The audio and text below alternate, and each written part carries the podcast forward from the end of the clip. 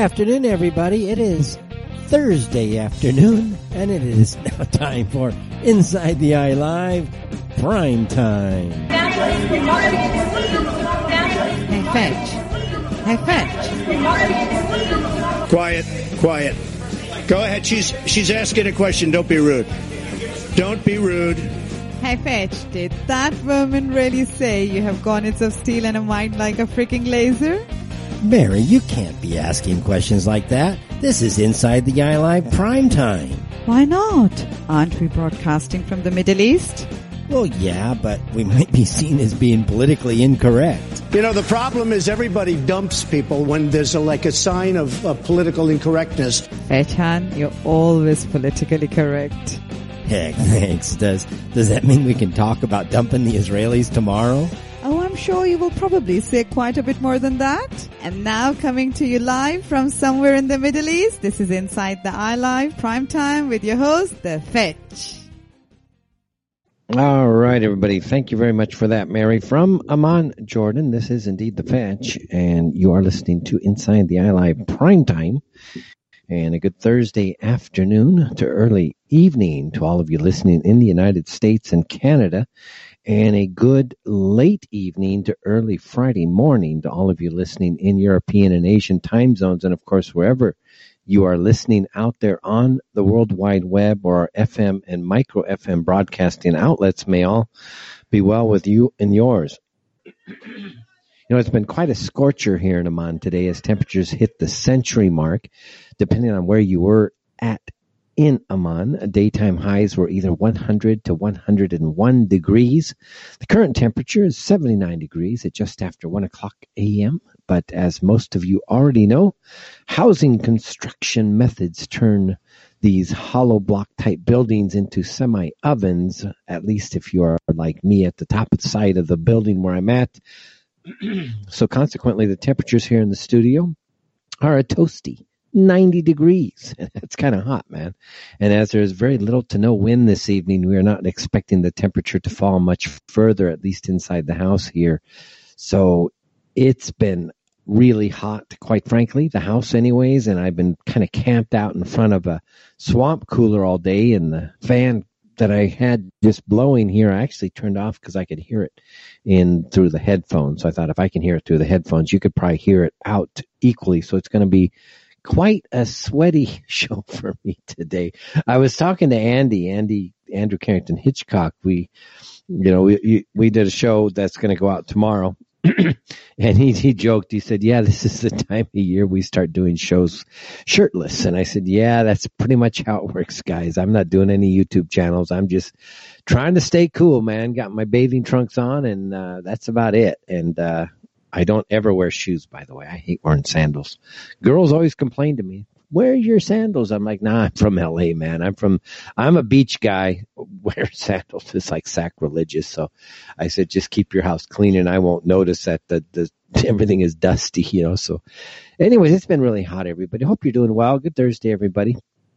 Uh, you know, it's been a strange day for me, honestly. Lazy day. Did actually not so lazy. Got some work done, and then uh, starting around four o'clock, four yeah four o'clock i made the mistake of starting to have you know some argila and then drinking and that went on till about 10 o'clock tonight wow. So it's kind of you know i'm like okay fine.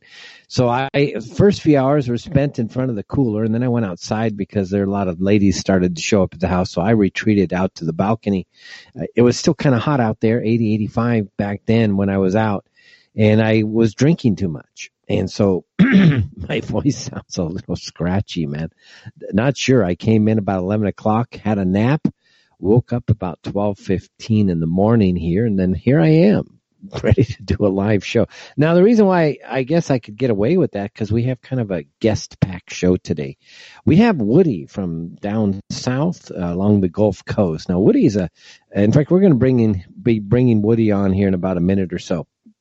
Woody used to is a, a longtime supporter of the show. He's a he's a former, I think, former UPI, which is a United Press International um, what do you call that? Uh, freelance reporter, investigative reporter, and he's been all over, of course, for years now. What's been going on in the Trump campaign, uh, the attempted coup d'état here in the United States, and so in order to understand what has been transpiring in America, especially with this Mueller probe closing today officially and, and Mueller riding off into the sunset, what I thought we would do is bring Woody on to kind of give even me an overview of everything that really is transpiring politically in the United States. It's kind of a really important issue. We've got President Trump on his way soon to meet with the Queen. He was, uh, of course, over in Japan recently, uh, I think last week. So, what's really happening, everybody, is we have a situation where uh, something seems to be happening once again. I mean, what, we don't know what the heck it is, right?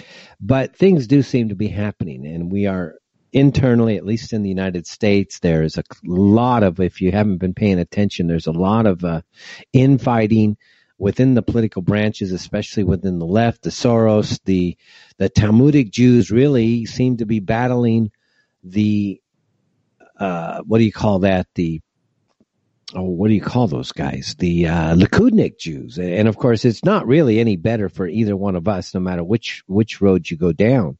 But it is what it is, right? So uh, we're going to bring in Lon now. Let's see if I can just add this to the call here. I've got, by the way, everybody, last week, this week, let me see if I can click that one. Where'd you go? Where'd you go, Woody? Uh, where did you go? There you are. There it. Uh, now I think I can add Woody. Uh, there it should be should be starting to ring now. And uh, what was I saying? I don't even remember what I was saying. But basically, guys, uh, Woody, are you have you joined the call here, man? Do you hear me at all? Uh, that's a little bit better. Try to get a little bit brighter on the mic. Okay. It might be a little it's, bit better. Okay, hang on. Let me let me see what's happened here. Yeah, just get closer to the mic might be. Yeah, I've got it right in front of my mouth now, and if it's not okay. good enough, I need to turn it up. So, Skype, we love it. It's Skype, everybody. This is Woody, everybody. Again, former freelance uh, UPI investigative reporter, and again, he's been really all over what's going on with the Mueller probe. Uh, he hails really throughout uh, the East Coast, but mainly down south right now. Woody, first of all, how is it? How you doing? How's the weather down in where you're at along the Gulf Coast? Well, Dennis, it's a balmy 88 degrees. Uh, winds good. Winds a little bit, probably about five to ten out of the west, and uh, it's not too bad. At least I've got a little AC cooking but that's about it for me here. I just got in from the pool. that that helped, but the pool you know, was I like just got 90 off, degrees. I just got off the freaking bed, man. I went, I, you know, I was, I, I, after about four drinks and that heat, I was out, and I'm like, I, I just went and laid down. The girls are laughing at me, and uh, everybody. Woody's a long time supporter of the of the show, by the way, and uh, we want to just thank him for his time to come in today. Woody, you know, we've got the the Mueller probe. We want to talk about the Mueller probe today and the fact that Mueller is now closed down the investigation officially today. He's officially closed everything, retired, and riding off into the sunset. Can you give us a quick overview, really, about what has been transpiring now for the past two, two and a half years in what many people are calling a coup d'etat, attempted coup d'etat, sedition, many different uh, definitions are being bandied out about there. What exactly has been happening for those who are not necessarily American, international, and trying to get a feel, even Americans trying to get a feel for what is important over the next few weeks now?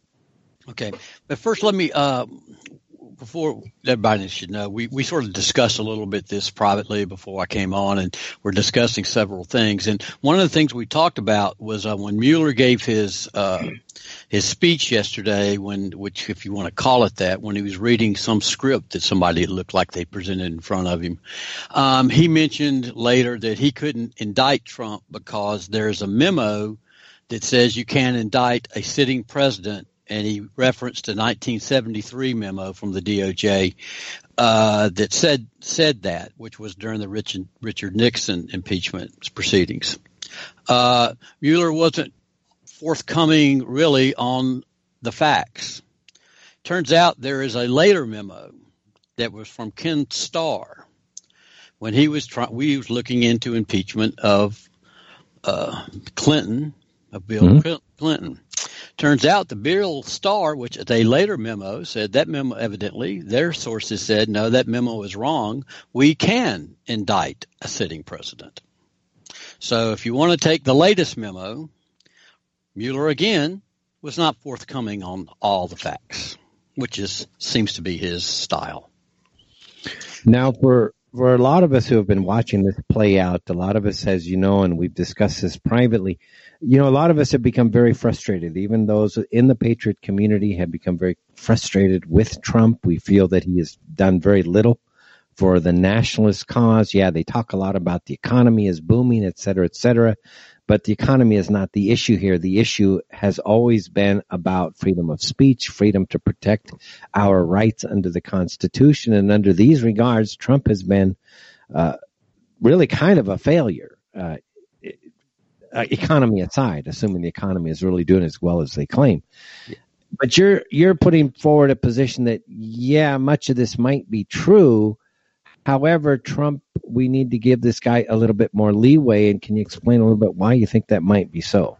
Well, what other choice do we have? I would put it this way: I practice martial arts, and one of them was a front. One of them was uh, several years ago. I did Jeet Kune Do, and uh, it, Bruce Lee famously said in, a, in an interview one time, "Be like water, my friend." And I thought about that today.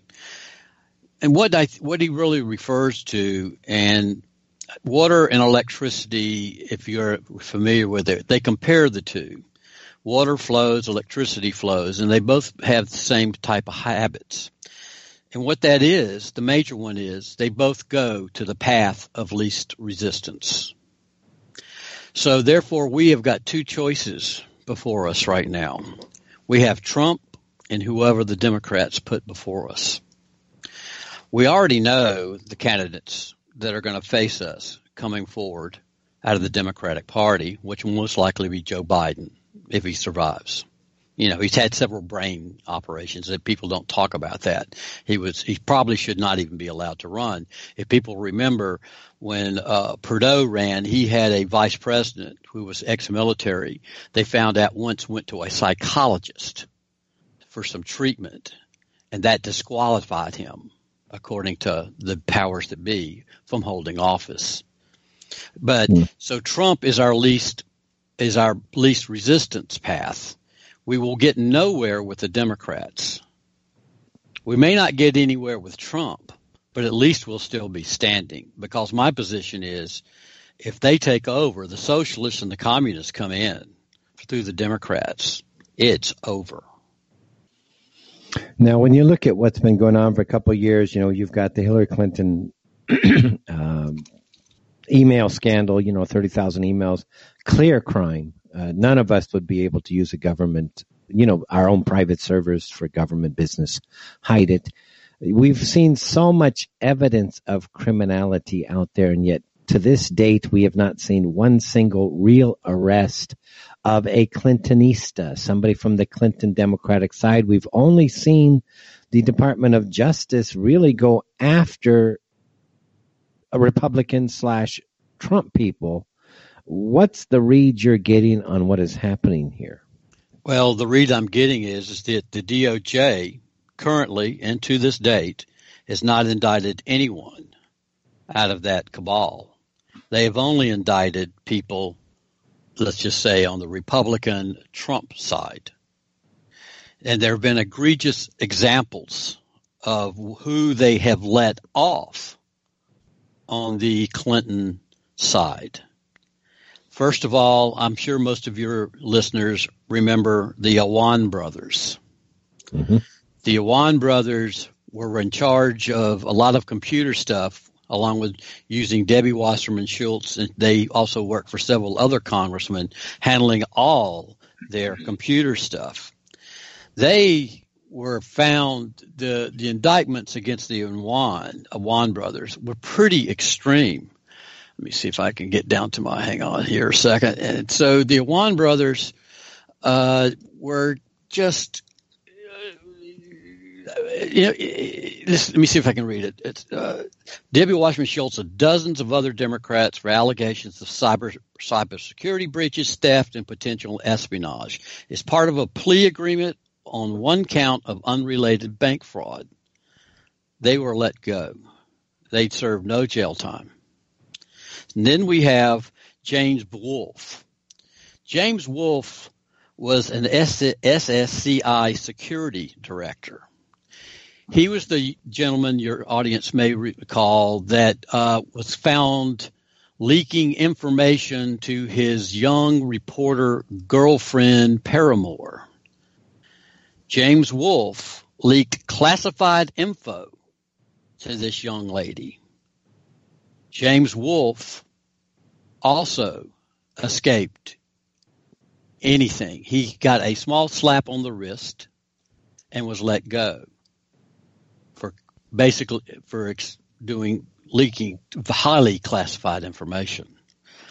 Then we have uh, Greg Craig, who was part of the Obama administration. He had numerous FARA, F-A-R-A violations, which is Foreign Agents Registration Act which I think you might remember is what they nailed Flynn on. Uh, he didn't disclose, as many people have been charged with this, did not disclose. And Mr. Craig was let go also. Then we get to the major guy, Andrew McCabe. Andrew McCabe was fired for disclosing sensitive information to media outlets as from the through his FBI employment. Andrew McCabe, to this day, has not been charged at all, and it's been a year. There is one source that ties all of these non prosecutions together, and that is the person in charge of bringing charges in Washington, D.C., a government employee by the name of Jessica Liu. Yeah, Liu. Yeah, Chinese lady. Yeah, yeah. You tell me the name. You know the Chinese. It's L I U. Yeah. So Miss Liu has uh, did not decline to bring these charges or to really enforce the charges on any of these people from the Democratic side. And aren't we, lear- aren't we learning now that part of the problem we have now with this deep state game that we've seen play out now for the past couple of years is that not only has she not brought charges, but she's actually done her best to make sure that those charges that she did bring were sweetheart deals to keep people out of court, keep them out of cross examinations, and at the same time, she's done her best to see that statutes statute of limitations pass, and therefore we, the American people, are being robbed of justice simply because she has not done her job and actually pursued anything, and that includes ongoing investigations. Yes, uh, Greg Craig was let go because she extended, she let the 18 months pass for the statute of limitations. Currently, she should be investigating Andrew McCabe. Uh, there's every reason to believe that she has not even started an investigation that has to do with uh, Jim Jordan and the other congressman, I forget his name right now, or sen- uh, the senator on the other side that wrote a letter to Barr asking him to update them uh, on where this stood because they can't get any information of where they stand on the investigation. Uh, Miss Liu evidently talked to Mr. Barr. She was about to be promoted to a to a position where she could have done a lot more damage, and uh, that didn't happen after the conversation with Barr. The insinuation is intimidation is is that she did not even start the investigation. There was nothing to report. So that's why Andrew and, McCabe is running around having a good time trying to sell books. Now, we've maintained all along that there are white hats, and of course, there are the dark hats, and it's not like we're just going to give up the country overnight and just you know, just throw our hands up in the air. We don't believe that that's happening and that there are people working behind the scenes to help try to save what is left of the American Republic. But here we have a, a clear case of a single person standing in line, standing not in line, but standing in the way to prevent really justice being served out in this attempted coup d'etat against the United States. And we don't even really know where she came from. Who put her there? This is this is this Dennis is the real question. Who recommended to President Trump to place her in Washington D.C. to be to have her position where she's in charge of bringing all these indictments because she hasn't brought any. She now has a position uh, where she's going to be also. Uh, it's a position that everybody is appointed has to be gets appointed uh, and has to be cleared uh, by the DOJ if they want to have them. So Barr, but Mrs. But because of Miss Liu's way that she holds this position that she currently holds in Washington, uh, he's unable to do that. She's automatically on this little circle of attorneys in the DOJ, and so he cannot take her off she's there. We don't know who put who where that information is being asked for now after this last information that Andrew McCabe is apparently not being investigated for for um, Andrew McCabe has done a lot of damage to the FBI's reputation and he had he, he was talking to the press and leaking that it's it's the head of the FBI. You can't do that. yeah, yeah. You, you you've uncovered a, a, new classification that none of us had heard of, and it's known as SES. So we're learning that there's a new type of appointment. It's been around actually since the late '70s. It's just not ballyhooed about. It's not talked about. What exactly is this SES type of uh, appointment? It is you're appointed for life, evidently, and where, where is my SES thing? Because it, it is very complicated. Uh, Jeff Sessions was SES.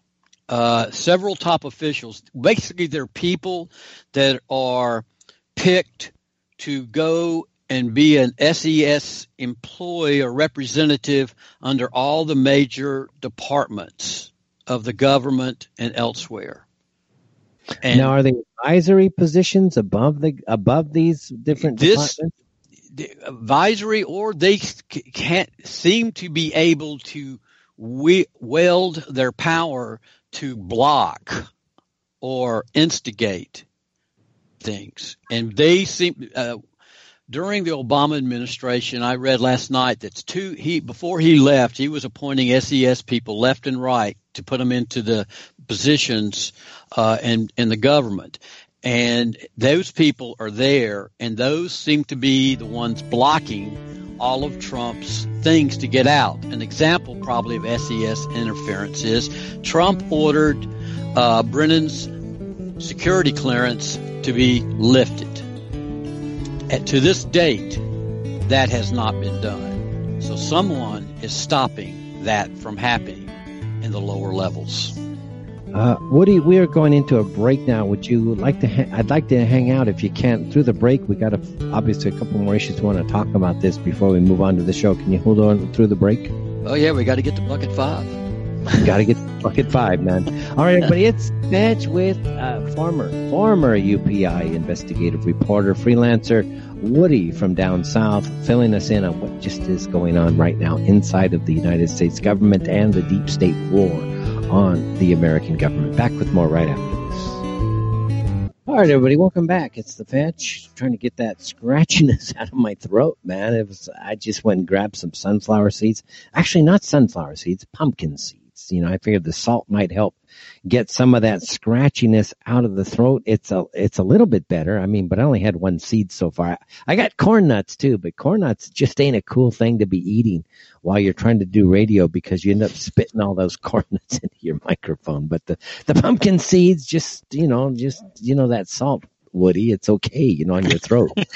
but the corn nuts ain't gonna work, man. You know, I'll And they're s- crunchy. yeah, you'd be crunching along, spitting into the mic. That ought to be some entertainment radio. Uh, let's go to the south. Might as well get you some fried chicken.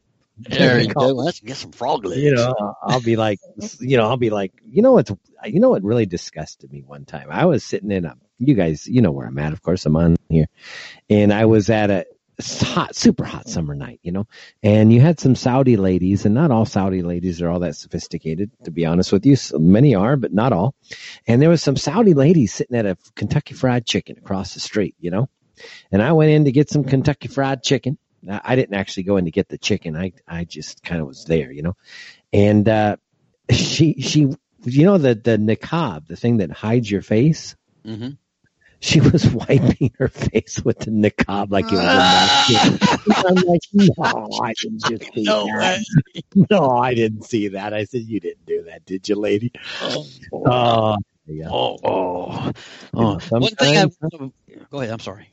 I'm just saying, sometimes people amaze you. Oh God, yes. He wouldn't. So, anyways, back everybody. This is Woody again. He's a former UPI Hey, freelance. Dennis, Dennis, okay. I know. I just just a correction. Um, well, I work for API. oh, I- API. Yeah, Associated Press International. Uh, but uh, but also for a lot of those, they're pretty much gone now. But everybody remembers Inside Edition and all those different ones for all the different networks. I work for several of those, and uh, and I've been doing my own stuff for quite some time, working sort of under the things and just dropping it on the internet where it needs to be dropped to certain you know places like conservative treehouse and you know which is where i would you know people will not like their political position if you're tr- not a trump supporter but also they are not jew wise and uh, so a lot of people they are, and they just keep everybody off the boards. That is. yeah they they and i've seen some people come in and try but they don't last very long i'm pretty sure they get banned and i saw that so i just don't you don't bring it up you know but But what a lot of people don't know, Woody, is the conservative treehouse is really one of those sites that is actually kind of like white hat deep state. Uh, a lot of people are using that in in the uh, elite news media. Um, to it, it, in other words, it's a very influential site. People, I even see it sometimes on. Oh, I don't know. I, I can't even think of all the sites, but you know, Zero Hedge is one. Uh, Dan some of the Bongino, Don, Yes. Dan Bongino, um, the John Solomon, uh, Sarah Carter, uh, lots of the people that you see that are really exposing what's going on uh, use that site uh, to get there and then go talk to their contacts and to do. Of course, they're going to verify. So you know you've got in a reporter you want two sources you know before you can go pretty much. So they've got the, the information from the treehouse and don't really know where it came from in a lot of cases but it, it always checks out. But then they're going to go check it. And i mean sarah carter and, john solomon came home to have fbi agents or whoever they were men in a black car with black suits i know the type uh, show up uh, as they get out of their car, each one at their different houses, and come tell them that you're on the right track. Just keep going and leave. Mm. And you know, we've talked also about you know Google and various search engines makes making our job, and especially people like you who do a lot of research. It's difficult to get information nowadays, isn't it? When you do your online searches. It is extremely difficult.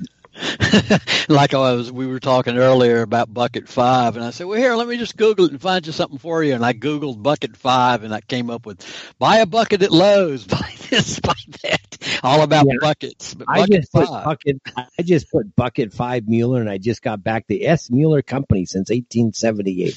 yeah, that's relevant. well, bucket five is a pretty big deal. It's been all over Yeah. the news.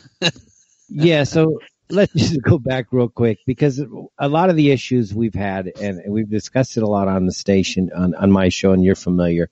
You know we we have a problem with our political leadership and that includes trump. Nobody's Mhm. dodging that anymore. We we really thought trump was going to do more than he would and he seems to have thrown the nationalist side of americans under the bus so to speak. Uh, maybe somebody said the other day he was sandbagging us the whole time. What's your opinion? What are you reading? Yeah, that's what, yeah, that's what they told me. Thanks, was sandbagging. That's me. That was me. oh, that was you. yes. Stuck in my head. You said, "Oh, that's a that's a good term for it." Well, there you go. It, I, I talk to so many people, you know. I know, I know, I know. It's not like I just get on the air and just yak a lot. I do actually do some research. Come I on. said he. I think I actually said he effing sandbagged us. but anyway, um, I want to go back to one thing I want people to understand about Jessie Liu. Yeah, or, ahead. um, Jessie Liu was an appointment by Trump. This was, and she was appointed during the transition campaign when Trump was going going in. There's always been rumors that there was a mole. In fact, it's even mentioned in some of the documents done by Mueller and everything that there was a mole in the Trump administration inside the White House. Well, this appears to confirm that. So evidently, this mole, somebody recommended this lady to Trump, and he put her into position. We, nobody really knows. The only guesses are, since it was during the transition, that it was somebody from the transition team. There were two people involved with the transition team. One is Mike Pence. The other one is Chris Christie. Now, it could be somebody else. We do not know for sure. Nobody knows. I'm not saying it's them. I'm just saying that it happened during the transition team, and even people have sub- sus- maybe even suggested it was Jared, but it, Jared just doesn't make a lot of sense unless there's something else going on, which we're not going to go Yeah, into. Jared. We discussed. Jared is like, what can we give Israel today? I mean, we haven't given Israel enough. We, Jared's like a double agent, you know. He's like he's like Netanyahu's double agent in the White House. It's like, and you know, it's ridiculous, kind of. Uh, Oh, yeah. Let- Okay, one thing. I, let me, and I want to get good so your audience knows about the SES. Okay. Okay. I'm going to read you their job description, basically, from the opm.gov site. Members of the SES serve in the key positions just below the top presidential appointees. SES members are the major link between these appointees and the rest of the federal workforce. They operate and oversee nearly every government activity in approximately 75 federal agencies. So essentially, if you can control SES, you can control the flow of information down to every single department, at least Yeah. those separate departments. So Full you can control all and the. stop, orders, stop and initiate orders. Yeah, you can actually, yeah, keep an order from even getting through. Yeah. And you cannot manage 75 people. So unless you're like personally following up every single day, you wouldn't know if the SES guy was blocking you. No, no, and and like I said, Sessions was SES. There are a lot of people. If you go check them, they'll be SC, SC, SES. There used to be a list somewhere, but like I said, Obama did 200. But anyway, moving on, uh, just so they understand, the SES is a problem, and it, it was started long ago. In fact, I think it was done by Jimmy Carter. Uh, yeah, Jimmy Carter, the Civil Service Civil Service Reform Act of 1978. So it's been around for a while. But uh, according to what I, my information I've gathered, um, Obama really exploded with some bunch of appointments Like, he left. like a lot of things, it's been weaponized. it's been weaponized. Like Good a lot of, yeah, it's been Uh, weaponized.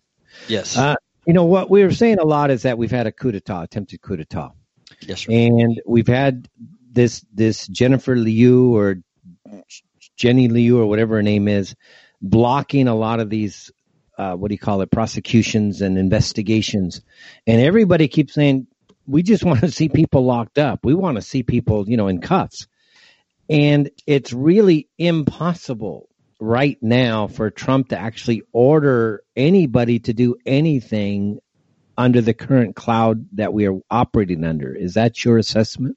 That's my assessment. Also, it is uh, considered probably a very bad thing to do by anybody, any legal appoint people that you may listen to, because it it that would make him look like he is doing it for personal reasons. And so he, what everybody should understand is that he, and that you better hope that Barr is, you know, and none of us really were waiting on Barr. We don't know. We all know his background. Some of you may not know, but Barr was the guy that represented the FBI and got off the guys at Ruby Ridge. So anyway, uh, Barr has been chosen to lead this through the DOJ. Trump is relying on him and has handed this off to him to be the head man. Trump cannot go out and order these things. If he does, he's pretty much committing political suicide because it will be used against him and it just has never really been done except maybe one or two extreme cases.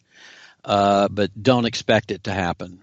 I, I keep hearing it and people keep saying Trump needs to do this, Trump needs to do that. You know, I wish he could. We all wish he could, and I think he wishes he could, but he can't. He really, he then, really can't. He would then look like he is actually colluding.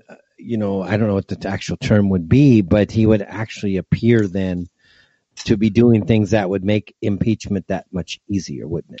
Yes, it would because they will use every time they will use it against him. They're already operating. Mueller yesterday did his job and handed it off to him. So, uh, which is what that was. He he just basically he just uh, you talk about it. I can't even talk. I don't want to talk about that man. I he just it just drives me nuts that somebody like him's walking around and not in jail. A lot of them. But so anyway, yes, that's that's it. He he really he really his hands are tied. It's it's it's it has to come through the DOJ. The DOJ he he is Barr's boss. He could direct Barr to do certain things. He may have, we don't know. But he can't do it. And he can only ask Barr to do it and bring it forward. Barr's got some questions to answer his own self because uh, with this information uh, that's come forward about why did the DOJ not start investigating Andrew McCabe?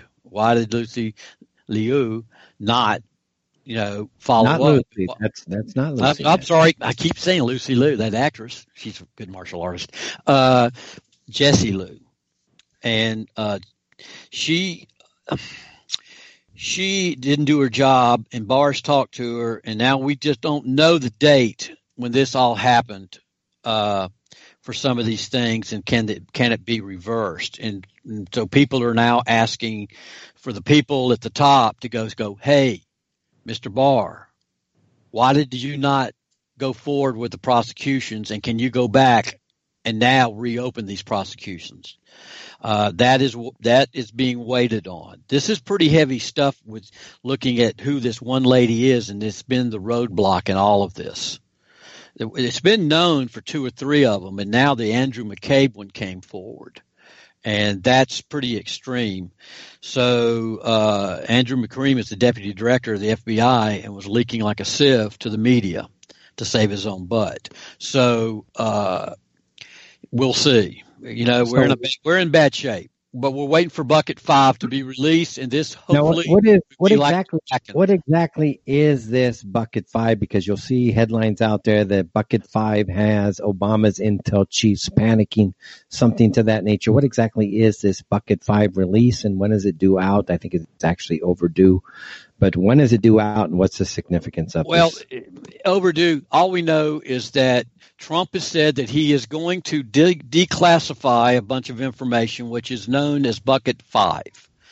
And that bucket five includes, and I'm not going to read all the agencies that are involved after each one of these seven things I'm going to list because there's a lot of them. But let's just say it's either, it's pretty much the FBI, the DO, DOJ, the CIA, the ODNI, ODNI, the DOS, and the NSA. Some combined, not all of them, you know, some are each. But one is he's going to release all versions of the Carter Page FISA applications. Big deal. All of these are big deals. All of the all of Bruce Ohr's 302s filled out by the FBI. All of Bruce Ohr's emails and supportive documents and material provided by Bruce Ohr to the FBI all relevant documents pertaining to the supportive material within the FISA application, all intelligence documents that were presented to the Gang of Eight in 2016 that pertain to the FISA application used against U.S. person Carter Page, including all exculpatory intelligence documents that may not have been presented to the FISA court all unredacted text messages and email content between Lisa Page and Peter and Peter Strzok on all devices. The originating CIA, EC, or two-page electronic communication from former CIA director, CIA director John Brennan to FBI director James Comey that started Operation Crossfire in July 2016. President Trump can prove the July 31st, 2016 Crossfire, Crossfire Hurricane counterintelligence operation originated from a scheme within the intelligence apparatus by expos- exposing the preceding CIA operation that created the originating electronic communication. Release and declassify all of the Comey memos. That uh, steps to take investigative steps taken by the FBI as an outcome of the operation coordinated by CIA Director John Brennan in early 2016. I can go on, it's quite long, but uh, Google Bucket 5 and put Zero Hedge after it. You're looking for the title is No Wonder Obama Intel Chiefs Panicking Trump to declassify Bucket 5 Russiagate docs. And isn't the purpose to this basically to show that the entire thing was just one giant concocted lie and that basically even Mueller today is just full of it and he had absolutely no or yesterday he had no business even implying that there was possible collusion possible criminal activity by the president because the whole thing has been a fraud the whole time. Yeah, pretty much that's that's exactly what's going to happen. What they will find when these memos are released, everybody is we're all hoping, we're pretty sure, I'd say the 90 to 99% you know, sure this is what's going to happen is they use circular intelligence, which means that they would use the media and somebody would go out and dine a reporter or somebody, you know, and give them like an inside scoop, you know, that they were looking into fight, uh, Carter Page and he had been colluding with the Russians and all that. So a few days later, a story would come out saying Carter Page is being suspected by the FBI of doing this and all this, and you know he's been colluding with the Russians. The FBI would then take that, include that in the application for the FISA. You know, you know what all this reminds me of? Just to cut it short, you know what it reminds me of, dude? Yeah. It reminds me of how we used to sell supplements in the herbal supplement business. We would just create all of these like kind of just tests and then we would just prove this and then, oh, this is good for your health. Then take chondroitin sulfate, you know, something like that. It, it sounds like they're just using the same type of circular logic to try to get something to say that yes this is really good and we you should follow and do take this product. And it doesn't sound any different man. It's like they're just using the same strategy and techniques. Well, the only difference really is that they're presenting this in for, inside a secret court with a FISA judge and testifying to the judge that this information is verified. So, really, what it's going to come down to, we got about two, three minutes left here, uh, Woody, is it's now going to finally, in your opinion, be put up, shut up time because all the facts will finally be revealed and therefore you either start the prosecutions or this country is cooked. It's done. I'll say that is pretty much the way I think a lot of people are looking at it. And that includes some of my friends. I have some military friends, and uh, you you know just different people, and I talk to them, and they're extremely frustrated. Uh, as are the listeners. You know, there are a lot of listeners. Yeah. oh, oh yeah. oh yeah. But they it, get it, get it. Yeah, and so hopefully, you know, this is just this bucket five's not everything. This is just the opening salvo. But this will be if he puts this out, this will really show how the information and what they used against Trump was actually just concocted. Just literally. This uh, i mentioned nellie and bruce Ohr. Bruce Ohr is uh, the wife is the husband of nellie Ohr who was a contractor. Bruce used to be bruce Ohr i don't believe he's he's got a job still somewhere at the fbi but it's like in a closet now i think. And uh, Nellie was his wife, and she and I got involved with her because of some ham radio stuff, and I started looking into her because it didn't make sense, and um, we're not going to go into that. And uh, but now we pretty much understand how she used it, and Nellie, it looks like I'm just guessing, but for everything that I've been able to get and from people I talk to and read, is that Nellie actually wrote the Steele memo It wasn't hmm. Christopher Steele. Nellie wrote it and it got passed to Steele. There's a whole thing that people also have to understand. This did not come about mainly because of Trump and started at Trump. This goes back to 2012 and Obama starting all of this process to control the elections and everything. This thing with Trump appears to be it was done as a cover up to keep them finding out about what they had done before the election starting in 2012.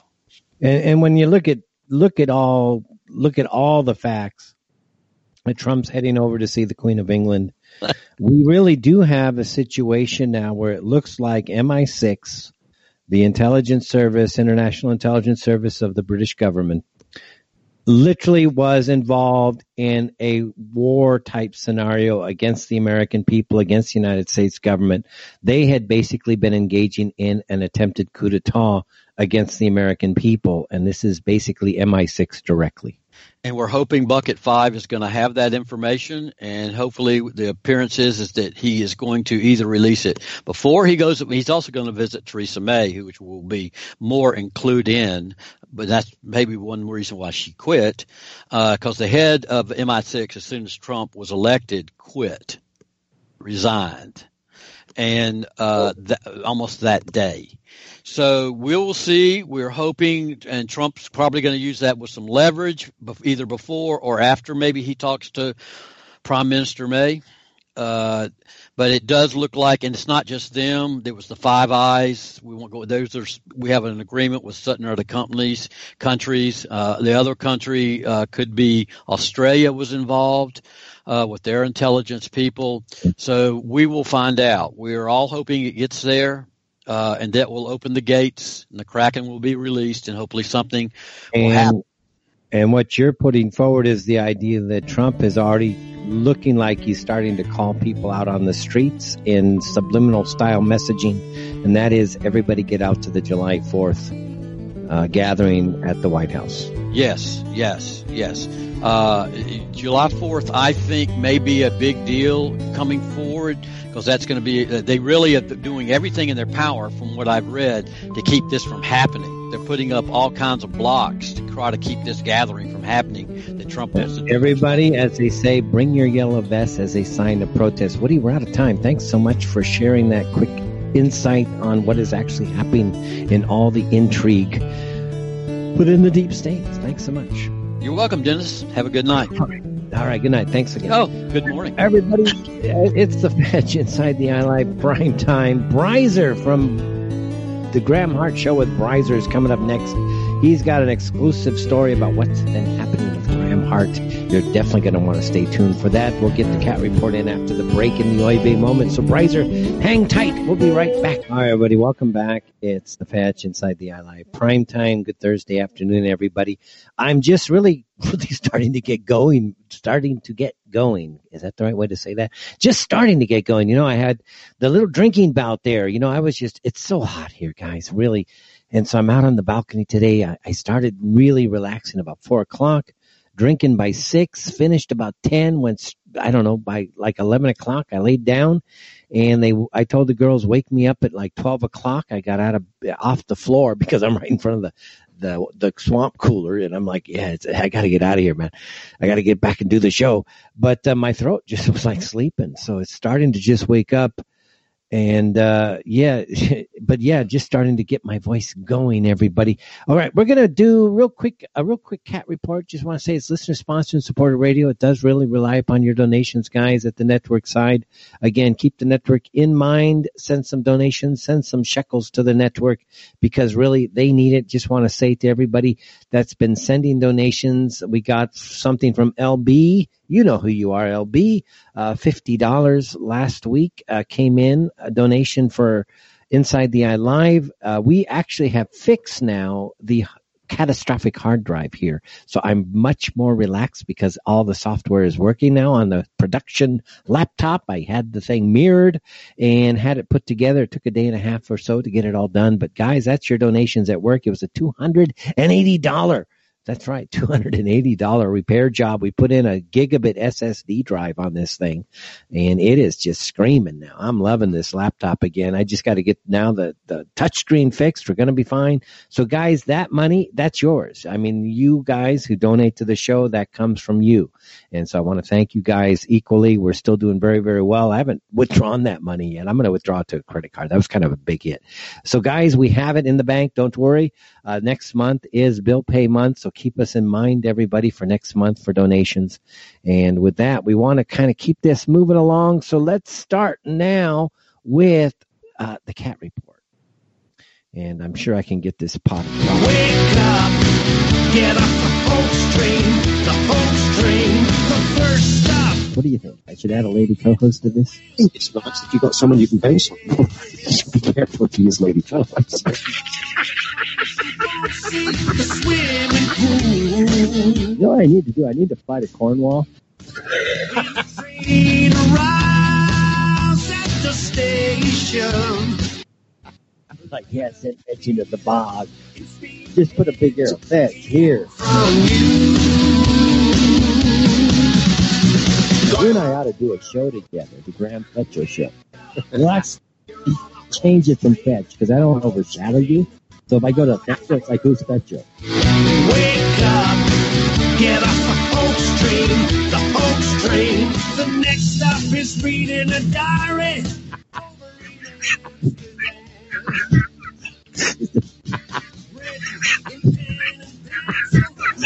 Is this live?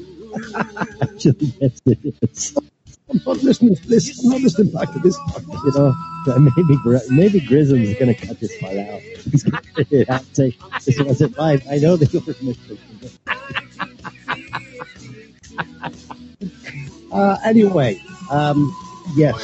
World, wake up. Because it's time for the ITEL Primetime Cat Report, sponsored by Graham Hart and the Graham Hart Show with Brizer, which streams live every Monday on Cornwall Revolution Radio at 5 o'clock p.m. Eastern, and by Graham Hart's song the Hoax Train, the Hoax Train.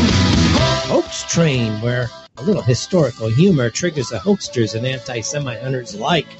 To listen to the Graham Hart Show, visit grism.blogspot.com before showtime for all the listen live and chat. All right, everybody.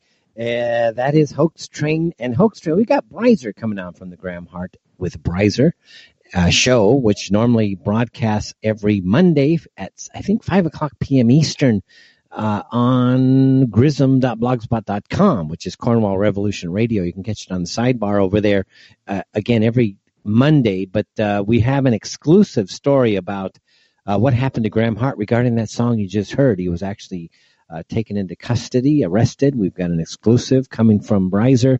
Uh, I've talked to Graham after this event has already happened, so we're going to be bringing in Brizer r- real short to talk about just what really transpired with Graham Hart dealing with being arrested for putting that song out. Yes, he was arrested for that song, believe it or not. Uh, not making light of it, but yes, he was arrested. Okay, I'm making a little light of it. Uh, not that I should, right? But anyways, the Kaito Cat report, not, we just got to keep it moving. Uh, the cats are here. That's all I got to say. You know, the white one, Pressy, uh, she's just a darling, and we think we found who the owner was. It's kind of a shame that that owner does not take this cat back, but the owner came to my house, and what happened was this cat didn't even recognize the owner, didn't even go over and say hi, didn't do nothing, did nothing. So basically, Pressy, everywhere I go for the most part, not right now, it's just so darn hot, but generally everywhere I go, Pressy follows me, man. She loves me to death. I, I don't know what the heck's going on with this one, but she's very, very pregnant. And that's a concern because we are thinking of shutting down Jordan middle of August. And I don't know how I'm going to take her if she's got a litter. So we're kind of concerned about that. Meanwhile, uh, the two new ones, of course, that's Spikers and uh, Ming Ming, they are absolute best of friends now, guys. They just play all day long. I swear, Ming Ming is still a, a kitten kitten, and she just refuses to allow Bry, uh, not Brizer, Br- not Bruiser, uh, Spikers to have any rest. She just loves to play, and it was kind of funny because Spikers is not a fighter. In spite of his name. And uh, today we heard him screaming outside. He was cornered by a pretty big cat hiding underneath uh, a ledge somewhere, and we had to come out and rescue him. He ain't like his dad. It just wasn't a great thing. Uh, so, anyways, poor Spikers, you know, we found him up in the tree. Like, I mean, my goodness, 40 feet up. It's like, dude, get down. What are you doing up there? Get down. Come on. And he's probably just running away from another cat, knowing him. So that's the ITEL Cat Report. Not a whole lot to report there because we got to keep the show moving here. And now we're going to move on over to the other commercial segment, and that is. Uh, Oy vey! Oy gewalt! It's like another shower! Oy vey! Oy vey! Oy vey, everybody! How did it run by Jews? It's owned by Jews. Very goddamn angry at some of the Jews. I thrive on boy and tears. Oy vey! Oy vey, everybody! The Oy Vey moment is proudly sponsored by Andrew Carrington Hitchcock, author of The Synagogue of Satan, updated, expanded, and uncensored. The Synagogue of Satan, updated, expanded, and uncensored, features a rapturous 144,000 words that is replete with additional articles never before seen in print. And after having its distribution banned by Amazon and Lulu, the Synagogue of Satan, updated, expanded, and uncensored, is now available from Andy himself at andrewcarringtonhitchcock.com. Get your copy today, won't you? Of course, don't forget to listen to Andy's The Andrew Carrington Hitchcock Show, which streams Monday through Friday at 10 o'clock a.m. to 11 o'clock a.m. Eastern on Eurofolk Radio at eurofolkradio.com. To listen, simply visit eurofolkradio.com during showtime and click on the Listen Live link or visit andrewcarringtonhitchcock.com for Andy's free show archives, which comprises one of the most extensive guest lists in the alternative media. And be sure to check out Fetch on Fridays. That's right, Fetch on Fridays tomorrow. I think 11 o'clock Eastern on Eurofolk Radio. And by the way, all of you listening on Eurofolk Radio, thanks for listening. We are simulcasting right now on Eurofolk Radio and a few other places that I don't necessarily all know about, but thank you so much for listening. All right. This week's Oy Vey moment is coming to us from Lebanon. It's actually being reported by a German newspaper. And as you know, there's been a meeting with Pompeo, and that's uh, CIA Director Pompeo, I believe. And he was there to discuss maritime border issues between the Israelis and Lebanon. And there's a guy there by the name of Nabi Berri, and he's a very powerful guy. He's the Speaker of the Lebanese Parliament. That's kind of like uh, Pelosi in their terms. And he actually tried to make a joke. And he was asked by newspaper Al Jumhuriya about his recent discussion of the issue with visiting U.S. Congressman Eliot Engel. And of course, he's he's Chinese, right? Berri explained Israel's position on the maritime border as fueled by the supposedly Jewish obsession with money and wealth and said Berri, someone once, this is actually being reported, guys. I wouldn't even use this type of trope, but nonetheless, it's being reported, so I'm going to report it because it's a, it's a great oy vey. Some said Berri, someone was once asked, how can you recognize a Jew? The answer was, it's simple. If you are a pregnant woman, get close to her and toss a piece of gold next to her or at her feet. If the fetus jumps out of his mother's womb and grabs the gold, you know that he is a Jew. You know, I wouldn't even use that type of joke, guys, but that is actually a that is actually the Speaker of the House of Lebanon using that. And as you can imagine, uh, that wasn't going to settle too well. So, you know, Jews who did catch this, they've been all over this. And the paper quoted an unnamed U.S. official describing Berri as Iran's man in Lebanon. Said the anonymous U.S. official, he is Hezbollah's main line of political support. U.S. economic targeting and sanctions will increase until Berri goes or changes, which is unlikely. As long as Berri remains in power, the country will suffer. So there you have it again. Brand America being ruled over by Jewish interest and Jewish interests alone and all that joke aside, which is kind of, I wouldn't even use that type of joke. Guys, I really wouldn't. But nonetheless, as you can see, folks, there are people out there that don't shy away from saying things that kind of hint at the stereotype of Jews. And with all due respect, it's an oy vey moment, man. All right, uh, let me try to get uh, Mr. Brizer on the line here, and uh, uh, it's going out now. Brizer's probably like going to get a beer or something, you know, probably. I don't know. It's calling though. I didn't tell him. I didn't warn him. I just kind of said I'll just kind of like call you. All right, he's now joined. I see this. Wow, this new Skype. I'm slowly learning how to work the darn thing. Brizer, everybody from the Graham Hart Show with Brizer, our new Thank you, Brizer. I'm sure you had all the input on that, and you you were probably the decision maker for sponsoring the cat reports. I want to thank you for that. Oh, really? Well, Dennis. I mean, uh, whatever I can do, man. Whatever I can do. And, hey, and congratulations on the upgrade, man. You got yourself a nice microphone, and you're sounding Yeah. like super now. Yeah, it's good. We we we we upgraded. We upgraded on Cornwall Revolution Radio, and it's all sounding good. and you're sounding great, which is great Yeah. to hear. All right. Uh, regarding Hoax Train, which is, of course, played before uh, the Cat Report now. hmm I, I love that, Dennis. I have to say, I love that. That was brilliant. That was a great little intro there. That was Well, fantastic. thanks. Yeah, And it kind of gets the yeah, it gets the fun out. And, and but Hoax Train has been in the news over in the UK, especially in Cornwall. Mhm. Uh, I'm not so much sure about Ireland, but it's kind of news in your town. well, and I know. because- it, yeah. Yeah, that's because Graham Hart was arrested last week due to this song Hoax Train. Uh, can you fill us in the day, time, and all that, and just kind of what happened to get this thing started, and we'll think of something to ask as you get along. Okay, well, it actually was this day last week, Dennis. Uh, so it's not quite breaking news because Graham wanted to kind of keep it kind of, uh, you know, uh, he didn't want to say too much about it. He wanted, he needed time to think because it was a very, uh, it was a shock to the system. I think he knew this could happen, but it happened uh, out, of the, out of the blue. Okay, and um, so at 4 p.m. Uh, Cornwall time, I should I could say UK time, but the same Cornwall time, 4 p.m. Uh, eight uh, uniformed officers arrived at his door uh, with a wa- with a warrant and um, basically took him away. And then they also uh, took away his computer, his mobile phone, and and certain items of the, uh, that he had in the house.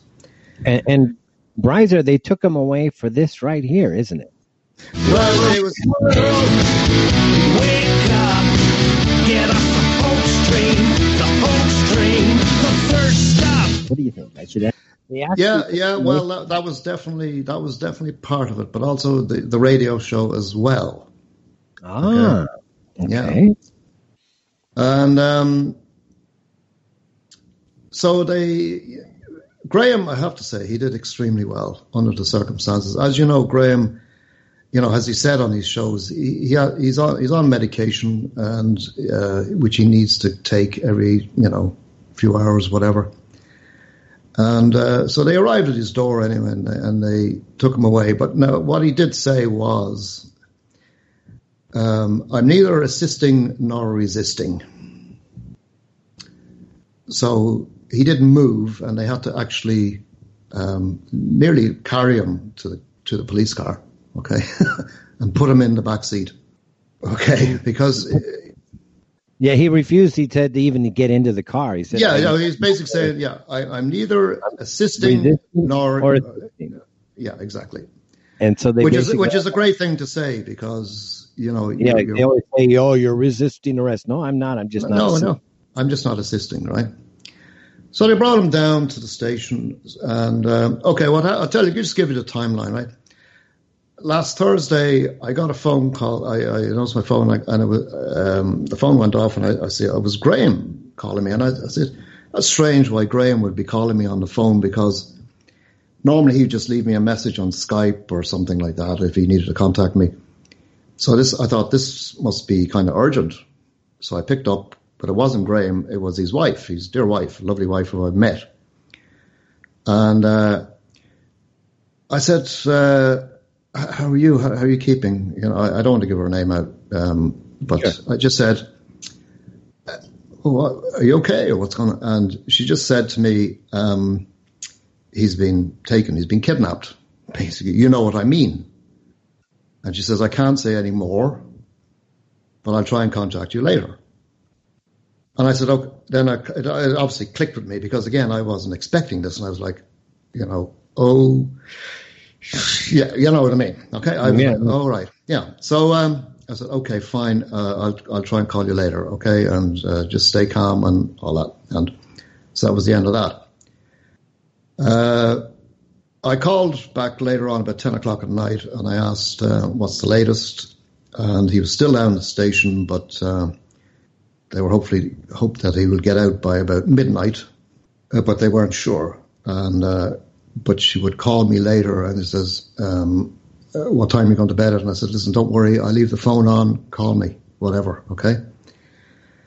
So I got a phone call at one o'clock in the morning. It was Graham. He was released, uh, without any charges. Now he was kind of hyper. Okay. He, not, well, not hyper. You could tell the, Excited. there, there was a, an adrenaline rush there. Okay, he was trying to come down from that, and he was blabbing on, and he was, and I was trying to pin him down, but he, he and I said, "Listen, Graham, let's talk about this in a day or two when you calm down a bit." And he says, "Yeah, okay."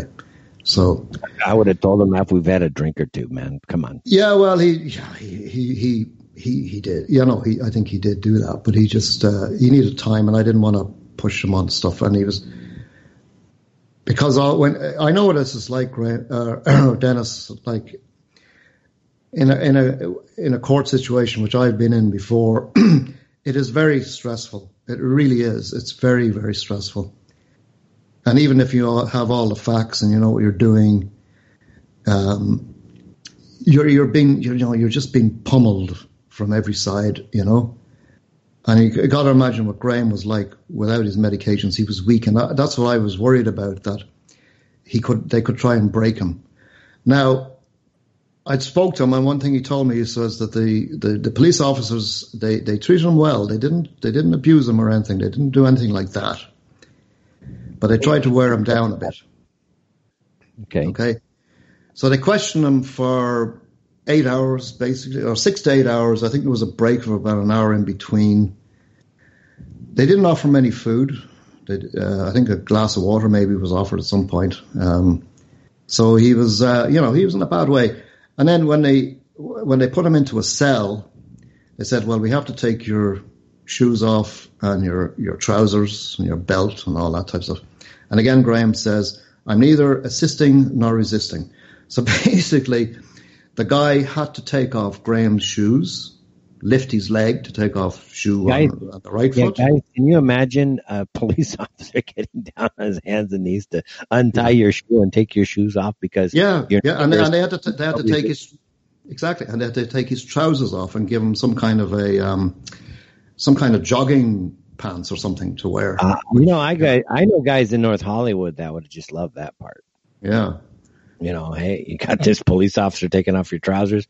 You Yeah. go to Hollywood, man. That's like that's like prime stuff. You know, maybe we're going to get all of Hollywood to move to your part of town and become anti-Semites. so um, he uh, he didn't give his name. Okay, they asked for his name, and he kept he kept asking this question: "Are you addressing me?" And he says, "Well, well, who else? Are you addressing me? Is this a civil or criminal matter?" And it's a very powerful question, that folks, and we've talked about this in our show before. Uh, because there's two types of law, okay? There's civil law and there's criminal law. Civil law has to do with contracts. So if you're in a breach of a contract, you know, you can be taken to court and whatever.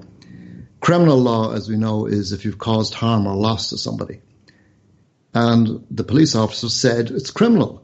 And Graham asked the question, well, who is the injured party? And the police officer said, well, it's Cornwall Anti-Semitism Watch. And Graham said, uh, well, that's a dead entity. That's a dead entity. It doesn't exist. And uh, how can something like uh, that make a complaint? Can't. You know? Correct. And, uh, Yeah. It's correct. and um, the police officers were stumped. They didn't know how to answer that one. And uh, so then they tried to ask Graham about his political opinions, um, what his opinion on World War II and Adolf Hitler and all this type of stuff. And Graham kind of, he did give them a bit of a history lesson. I have to give him that. He did. I wouldn't have done that myself. I would have just said nothing, you know. But he, he decided to, these guys need a history lesson. So he gave him a little bit of a history lesson and they shut up. I said, but this is all offensive. This is offensive. And, he, and you know, Graham says, well, the government of this country offends me every single day of my life and I don't come down running to you, do I? And again, they were stumped. Everything he said, Graham was absolutely brilliant at what he did. He never gave an inch and he kept pushing it back, asking questions. They were trying to get him to make a statement, and all he was doing was asking questions back at them, and they could not answer. Hmm. And then uh, he said, "Well, uh, Well, uh, let's hold that thought. We got Graham uh, basically asking a lot of questions, and we are going to go into a break, Brizer. You know how it works here. So, everybody, it's the fetch inside the prime time with Brizer from the Graham Hart Show with Brizer and discussing Graham Hart's arrest a week ago today for basically doing the radio and also having a song called Hoax Train. Guys, it's a lot of, you know, we take light of it, but it's, it's serious. I'm telling you guys along. So we'll have more about this and when we return back with more. Welcome back. Uh, I hope we're still live. Uh, it's the Fetch Inside the Eye Live prime time. Again, it's Thursday, May the 30th for those on the archives, uh, 2019. Our host, or not our host, our guest. Maybe I should just turn it over. Our guest, Brizer from the Graham Hart Show with Brizer, speaking about uh, Graham Hart's recent arrest for both Yeah. his song Hoax Train and some of his apparently his radioactivity. Uh, Brizer, you still there? I'm here, uh, Dennis. Yeah, I'll tell you what I'll do. Right, um, Graham told me uh, the warrant, the warrant that he got. Okay, now you got to remember he was he was uh, you know in a state of shock when he got this, and he didn't really look at it properly. And this is what happens. Uh, in fact, he reckons that it was a uh, this warrant was not a, a proper lawful warrant because it looked like a, there wasn't a proper signature. And this is what this is what happens a lot. And I know this from people who are You know- facing ev- evictions here in Ireland, whatever. I'll tell you they- what, if you have, in my opinion, man, if you have police come in, kidnap you essentially, t- steal your stuff, and they don't even have a proper warrant, this is basically kidnapping. They Yeah, well, don't that's what I mean. Yeah, right do it. It's yeah. kidnapping and theft. It is. They yeah. have no right to even come to the house. They have a right to come to the house. They can ask for tea, some crumpets, or whatever it is they they eat over there. But you can't go steal everybody and kidnap somebody from their house. Oh, exactly. So I'll just give you a kind of a brief uh, what was in this uh, warrant. It says uh, we're seeking evidence in the form of correspondence between the suspect, Graham, and others, as in us, me, you, Dennis, and others, perpetrating the same anti-Semitic views. Evidence in the form of anti-Semitic recordings, radio shows, anti-Semitic posters on uh, social media, and lyrics relating to the production of the music video Hoax Train. Now they spelled Hoax Train uh, with a capital H, H O A X, and then a capital T for train. Now, if you look at the video, it's all in lowercase, so they got that wrong. In addition to specific items and any other correspondence or material of insulting or inflammatory nature, which purport uh, same anti-Semitic views and opinions. And Graham was telling me that they got the word Semitic spelled wrong. Uh, it was S-M-I-T. They couldn't even spell right, uh, Dennis. Yeah, you know, I've only been arrested once, and I remember going to the station and they were filling out the report and they were talking about how they got into my place. And I'm like, dude, it's rot, W R O U G H T, iron. You know, and it's like, he looks at me and he says, wow, you're pretty smart. What are you doing here? I'm like, yeah, pretty stupid. What are you doing here? Yeah, so this is supposed to be an official court document, and uh, they can't even uh, spell right, you know. So Graham has uh, certainly has something on that warrant because it's very suspect. So they dragged him out, and um, So I said he was he was held from about four o'clock in the afternoon till about midnight. He was questioned for about five or six hours. He got a break. They didn't allow his him to take his medications before he left. Uh, when he went to the cell, they, they gave him a break. He had to go to the cell where, you know, where they have to lift up his leg to take off his shoe and then have to lift up another leg to take off another shoe and lift up his leg again to take down his trousers and then lift up his legs again to put on a pair of uh, some kind of jogging pants. I'm not exactly sure what they gave him, but, and, and then, uh, while he was in the cell, he got quite sick, quite violently sick. Okay. Uh, obviously, was, this was the adrenaline rush, and he, but he got it together, right, uh, Dennis? He got it together. He held himself together. Somehow he got some inner resolve. Somehow, all the stuff we've been talking about for a long time, it all came out. He did not give in. He kept asking this question: Is this a civil or criminal matter? And they could not answer that. They kept saying, "Oh, it's criminal." And and he said, I don't recognize them. I don't know who they are. Show me the injured party. And they could not do it. And they really did not know what to do with Graham. And they tried to wear him down. Uh, they asked, by the way, Graham, they, uh, sorry, Dennis, they asked about you. They asked about me. They also asked about other uh, guests, which I won't name, that we've had on our shows before. Okay? They again asked uh, Graham about his political uh, opinions okay. and. So, what did they ask about me, man? I, I well, uh, they just said, uh, what, what, "Who do you know about Dennis Fetcho?" And he, and he just went, "No comment." Yeah, he just said, "No comment." What did he ask about me? No comment. And and the others, no comment. He, he's not. You know, I'm not going to tell you. That's interesting. Yeah, he just no, no. I'm not. He just didn't give in. He just said, "No, I'm not." You know. And then they accused him of hate speech and offensive material, you know, offensive material on the internet. And it said, you know, Graham said, well, he's offended every day by all the, the bullshit that's going on in this country all the time uh, and around the Western world. He gets offended by it, but he doesn't go running to the cops. Now, it's funny as well, Dennis, because the night before that, Graham was at a uh, kind of like a town hall meeting where uh, a lot of residents in the town where he lives in are, are complaining about the crime in his town. Okay, and uh, there was one police officer that was there, and he said, "Yeah, sorry, folks. You know, we're really trying our best. We're overstretched. The budgets are tight. You know, we're under resourced. Blah blah blah. So we're trying to do our best to to, to sort this problem out. But yet, eight police officers arrive at Graham Hart's door the next day. Now, what does that say? What does that say? Well, I, got some drums. Try to talk for another three minutes while the drums go by. by the way, I just want to fill you guys in here real quick. Uh, it's, of course, the month. You can probably hear that, right? It's the month of Ramadan, and for these this type of people, it's very like uh, nostalgic to have a drummer going down the road to wake you up the hour before you're supposed to get up to eat the final meal before you have to fast for the day. So it's basically that's what they're doing right now. So this is a big festive thing for them. But for me, it's yeah. just a head, just drums outside my window. Yeah. Uh, where were we now?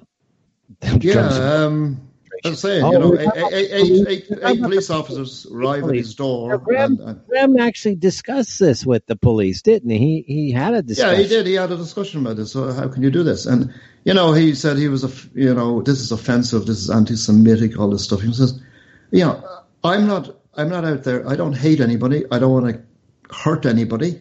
Graham is a peaceful man. Uh, he's well respected in his community. Everyone likes him, not just in his community, but all around Cornwall because of his music. He's well known. Uh, his music is played well, was played at the local um, rugby club at half time, you know, and whatever, just to get the crowd going. Yeah. And a, a, local councillor by the name of Tim, Tim Dwelly decided, well, that's not big enough. You've got an anti-Semite now singing those songs, so that has to stop. So uh, you know, and oh, I tell you, he's got um, he's got a lot of support down there, uh, Dennis. You know, people are kind of going, "No, this is not on," you know. So um, this is, I think, is going to backfire big time. And the thing is, as I said, the police have really got nothing on him. And I would really like to say to the police, and I'm sure they're listening in tonight, I'm sure they are, I would say to you, please, listen to me, please. We will really, we, you know, I, we know you've got a job to do, okay? I know you've got, you know, wife and family and mortgage and all the rest of it, right? But seriously, think about this. It's we, the people, who pay your wages, okay?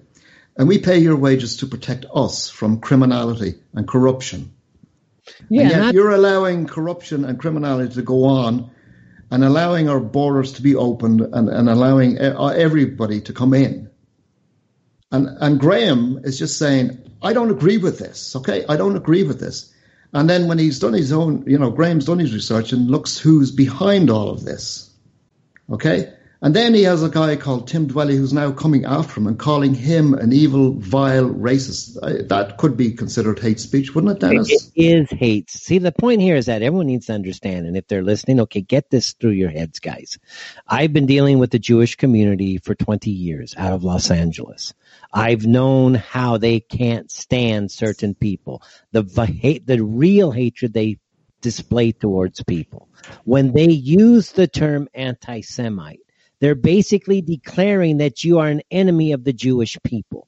Within the Jewish community, this means that anybody who wants to go ahead and do anything to you, it's okay to harm you. They can they can beat you with a bat, they can bash your face in, they can destroy your job, they can take you out of your community because they view you as an enemy of the Jewish people. The whole point of using the anti-Semite slur, everybody, is specifically to heap hatred and dehumanize the target person that that Jew does not want to have to face and mm-hmm. deal with the questions. We are not quote unquote anti Semites other than the fact that Jews make it out to be that. We mm-hmm. have political views, we have political interests. If they are counter to Jewish interests, who the heck are Jews to come into our countries and tell us how to run our governments and what who how we should be jailing our people for Yeah. what? It is absurd. It's It is absurd. tyrannical. Yeah. The fact of the matter is who's been harmed here? Exactly. The people of Cornwall have been harmed because the people of Cornwall can no longer hear their anthem because one little punk thug who claims to be of some group called Cornwall Anti-Semitism Watch. What the heck is that? Oh, like our whole life revolves around Jews. Are you guys kidding me? Yeah. Get this through your heads, guys. We are a a civilization now that used to be a billion people strong plus. We used to have 33% of the world or the global population. We are now down to 8%. Do you hear Jews saying, "Oh, we got to do something to help the white man"? No. No. All you hear is that we need to clamp down on everything in Western civilization. Yeah. Yet they've been conducting this genocide on us for hundreds of years, and they admit it. Get educated. It's not what Jews say, it is what is happening out there, and get educated. Because quite frankly, all of our families are kind of are going down this road, including the police force, and they just I don't know what the heck That's doing. well. That's what I'm saying. I, I appeal to police force because I'm sure there's good men in there. Okay, good men and women in there. Okay. Well, I'm sure too. I actually I am sure Yeah. too. Have a Yeah, lot of great. and, and and and you know they went into it to, as a good career, but also to you know protect the, the community, which they take an oath. They take an oath to protect and serve the community. So that's what you know. Put them on their oath. Uh, who, who are you representing here? Are you representing the people, or just a certain little minority of people who think they're special? So, you know, the, people who think they're special think that you can't say this and you can't say that. So when we kind of say, well, actually, I can, and then they come back at you and say, well, that's hate speech. Well, sorry, no. No. We, this is where we draw the line. No means Exactly. freaking no. Exactly. It's like it's just whatever, dude. Now let's deal with the issues. See, that's the whole thing. And, and Graham, we or not Graham Brizer, we know this. We, you know, we discuss privately, and of course, we do it on air. The whole point to this, and we knew. And the funny thing is, is we knew there was a chance that Graham was going to have some problems. Everybody, Yeah, we, we kind of knew because the UK is out of control. It is a it's an occupied country right now by Jewish Israeli elites. They're making. Can you imagine if we in the West, guys, made it a law that says if you go out in public wearing anything Jewish, this is regarded as supremacist and a hate crime, and we will arrest you. Mm-hmm. Because that's Yeah. what they're doing to us. Oh, if you wear this, you, you know, you're you're guilty of a hate crime. Well, what's Yeah. that? What is Exactly. that? Yeah. And then I they accused him of being racist because of his, you know, talking about blacks and Muslims coming into the country. And he says, I'm concerned. He says, I've got my grandchildren to think about. What kind of a country they're going to grow up in? What's wrong with that? What's hate? What's hateful about that? He says, you know, I was born in, in, in a Christian culture here, okay? And uh, you and I are being uh, hateful towards Christians, aren't you? And again, they stopped. They didn't know what to, they didn't know how to answer any of his questions. This is why I would say, Dennis, I am so proud of Graham Hart, and he has done us all proud. He stood up under very, very difficult circumstances. Okay, taken out of his out of his his home, dragged down to a police station, and questioned for eight or nine hours. Over a he, song. he stood up. He stood up. He dug his heels in, and he wouldn't give in. And I say, well done, Graham Hart. Well bloody done, man. We're proud of you. We're feckin' proud of you. I don't know. I just want to drink, dude. yeah. Now it's not. I mean, he was released without charge. I have to say that he was released without charge. Okay, pending further investigation. So as I said, they've seized his computers and his phone and all of that. So they're going to be trawling through all of that. And again, I'd say to the police officers listening tonight, really, is that how you you you, you work to, to feed your family to, to go through somebody's private stuff? Well, it's embarrassing. I mean, again, we are looking at something that is basically for us Americans. I, I regard this as something when I was seven, eight years old on the schoolyard and some little, little baby out there didn't like what somebody said and goes running to the teacher. Oh, Mr. Johnny said, little Johnny said this about me. And then, the, you know, you got to deal with this stupid little punk little kid eh, but everybody knows it's a punk little kid and uh, you just mm-hmm. let it go because we're deal- dealing with children here. This is the mentality, Brizer, of basically a toddler. We are, Yes. we are, we are basically taking toddlers and giving, elevating them to adulthood. What are we doing?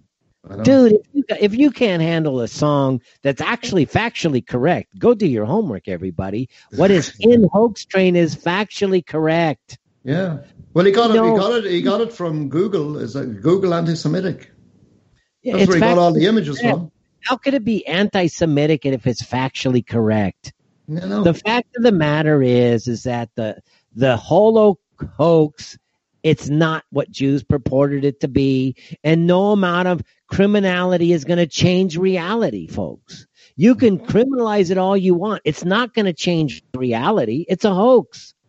And and imagine being in the police force and you're being told you got to do something to one of your fellow citizens because of a lying culture in your midst. Guys, why don't you go arrest every single Jew in your community under mm. the expulsion order of 1266 or whatever it mm. was? It's never been rescinded.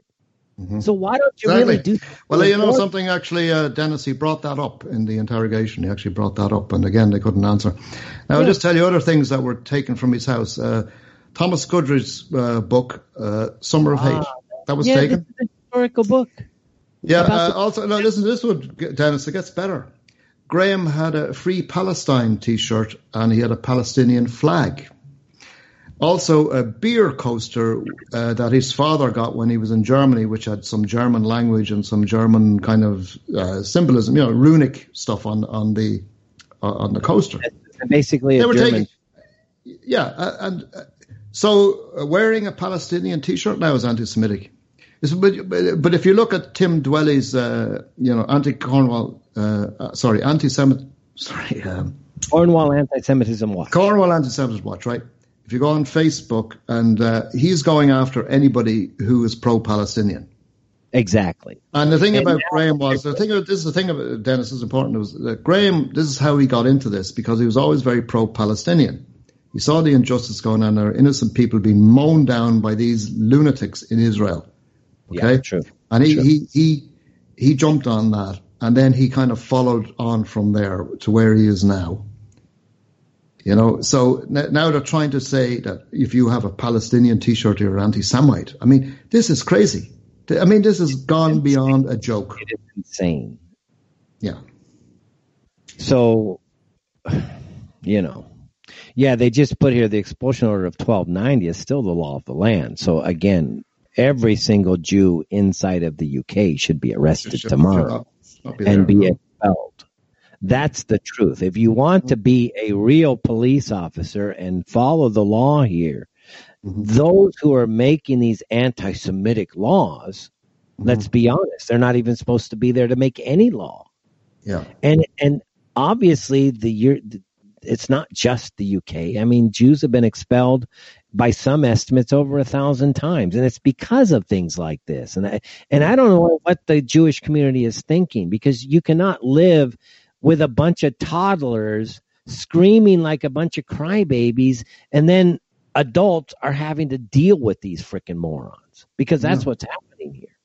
Yeah. We're having to deal with a bunch of toddler, tyrannical little punks who can't deal with anything.